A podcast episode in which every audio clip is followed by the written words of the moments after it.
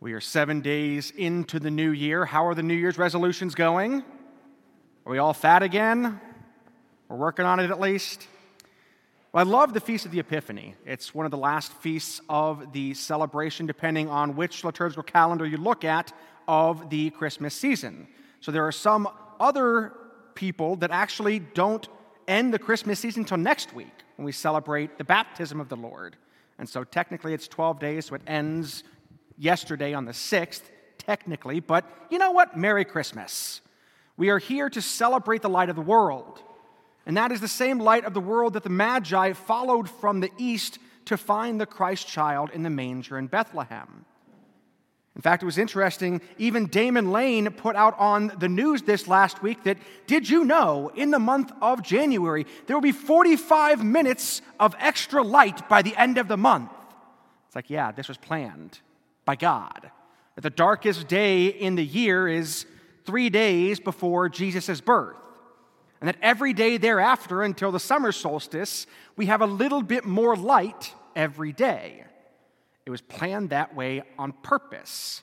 So when we talk about Jesus being the light of the world, we begin to see more light in the world, in the day, every day.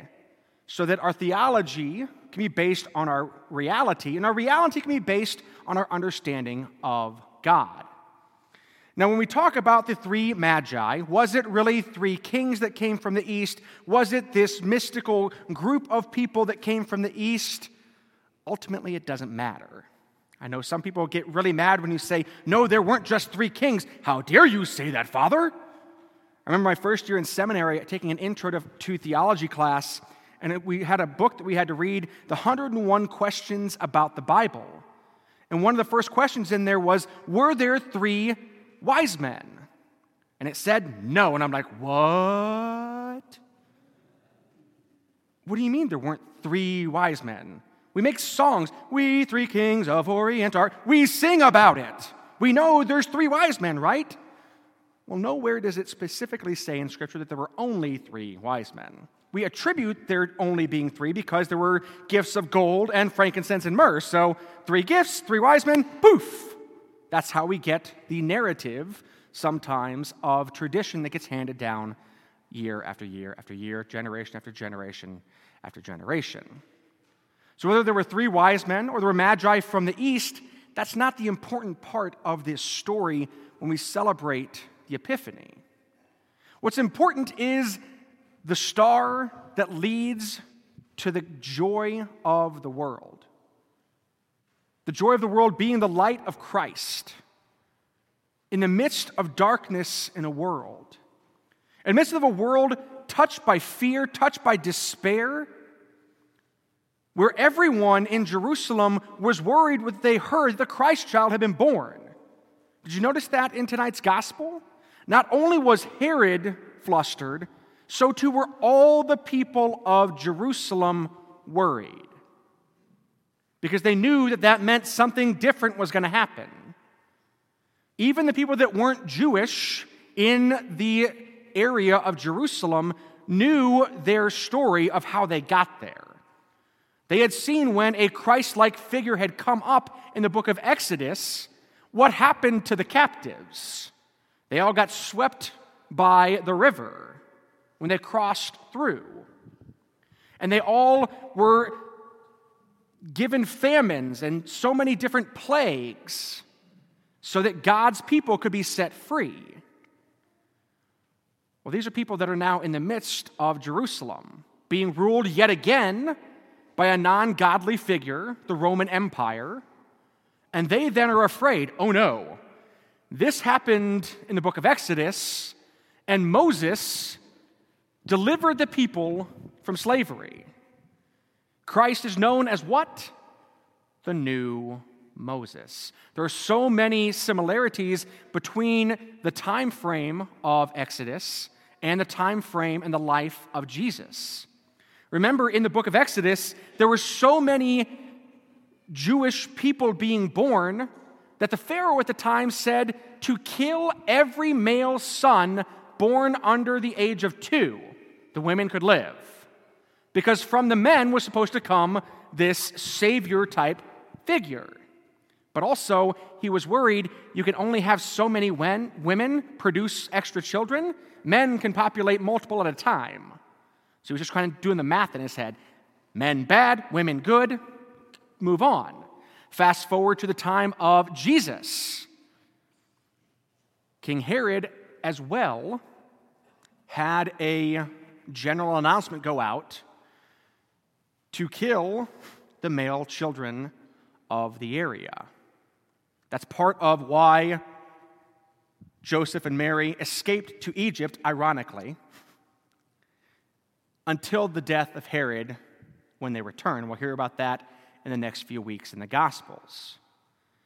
But in the fullness of time, what's important for us is remembering who Christ is and what that means for each and every one of us. That even in the midst of our imperfection, He seeks to love us. Not as we ought to be, not as we want to be, but as we are. God loves you as you are today. Good, bad, ugly, indifferent, full of sin, having just gone to confession, no matter what your state of grace is, God loves you. Now, in that love, He calls us to that state of grace. He calls us to turn from sin. But even if out of stubbornness, out of disobedience, we say, I will never repent, God's response to us is still the same I love you. I love you. I love you. And that, my brothers and sisters, is just the good news. And if you've been paying attention to anything I've said in the last two years, you've heard that and begun to integrate that into your hearts. So that no matter what obstacles we face in life, because there will be obstacles. This week has been awesome, but it's been a really tedious week. It's been a really difficult week for many. We've had multiple people in the parish that have died. Between Joyce who we laid to rest last Saturday, Shones, and Mary Walker, who will be laid to rest on Monday. Those are just parishioners. We've had Pope Benedict, who passed away this last Saturday, and many of our other family members, fathers, pass away, or mothers pass away, friends pass away, and death is always seemingly surrounding us. But in the midst of death, we are reminded of He who is eternal life. Because Satan doesn't want us to have a moment to breathe. He wants you to feel like you are just burdened so much that you can't find a moment just to come up for a gasp of air. Especially the more we work on our relationship with God. So it wasn't just a joke when I come out and say, How's your year going? because for many of us, it may not be going well. Only seven days in, it may be the worst year ever. For some, it may be the best year ever. Some people are beginning new traditions, some people are beginning new disciplines. Some people are doing the Bible in a year with Father Mike Schmitz. Anybody doing that this year? Some people might be doing the catechism in a year with Father Mike Schmitz. Anybody doing that one too? That one's tedious. If you made it through Wednesday, the 48 minute one, God bless you. It'll get easier, but also more difficult. Because that's how our faith sometimes works. Some of us are even doing more ascetical things like Exodus 90 or more prayer based things in our lives. And if you're not, that's okay. How is the Lord speaking to you today? How is he calling you to see in this Christ child in the manger, in that star of Bethlehem that led the wise men, whether three or a plethora of them, to the manger? How is he calling you to be led to the manger as well? So that when we come for the receiving of the Eucharist, of the body, blood, soul, and divinity of Christ, we too are being led by the light of the world to receive something that we don't deserve, to receive something that we aren't even worthy to be in its presence of. But as Moses in the desert saw that burning bush and he came closer to it, the Lord said, Stop. This is holy ground. Take off your shoes. Keep your shoes on. but as we approach the Lord, we are approaching that same God of the universe that first witnessed to the people of Abraham, Isaac, and Jacob. That through the lineage that we heard at the, at the Christmas Vigil Mass, those 42 generations that are the most tedious gospel for many of you ever to listen to, it's the most tedious gospel for me to read, is one of the most beautiful gospels that we have. Because it shows us no matter how big of a sinner we are, God can still work miracles through us. And that, my brothers and sisters, is the message of the Epiphany. That the Lord our God took on flesh, humbled himself to be constrained by these bones and by this skin and by our nature. Creator of all things loves you so much that he would live a life just like you in all things but sin. And then he'd be made the scapegoat, the ultimate scapegoat, where all of the sins of humanity, of the world from time immemorial, will be placed on his shoulders. Talk about the weight of a cross. And he bore that cross for you and for me.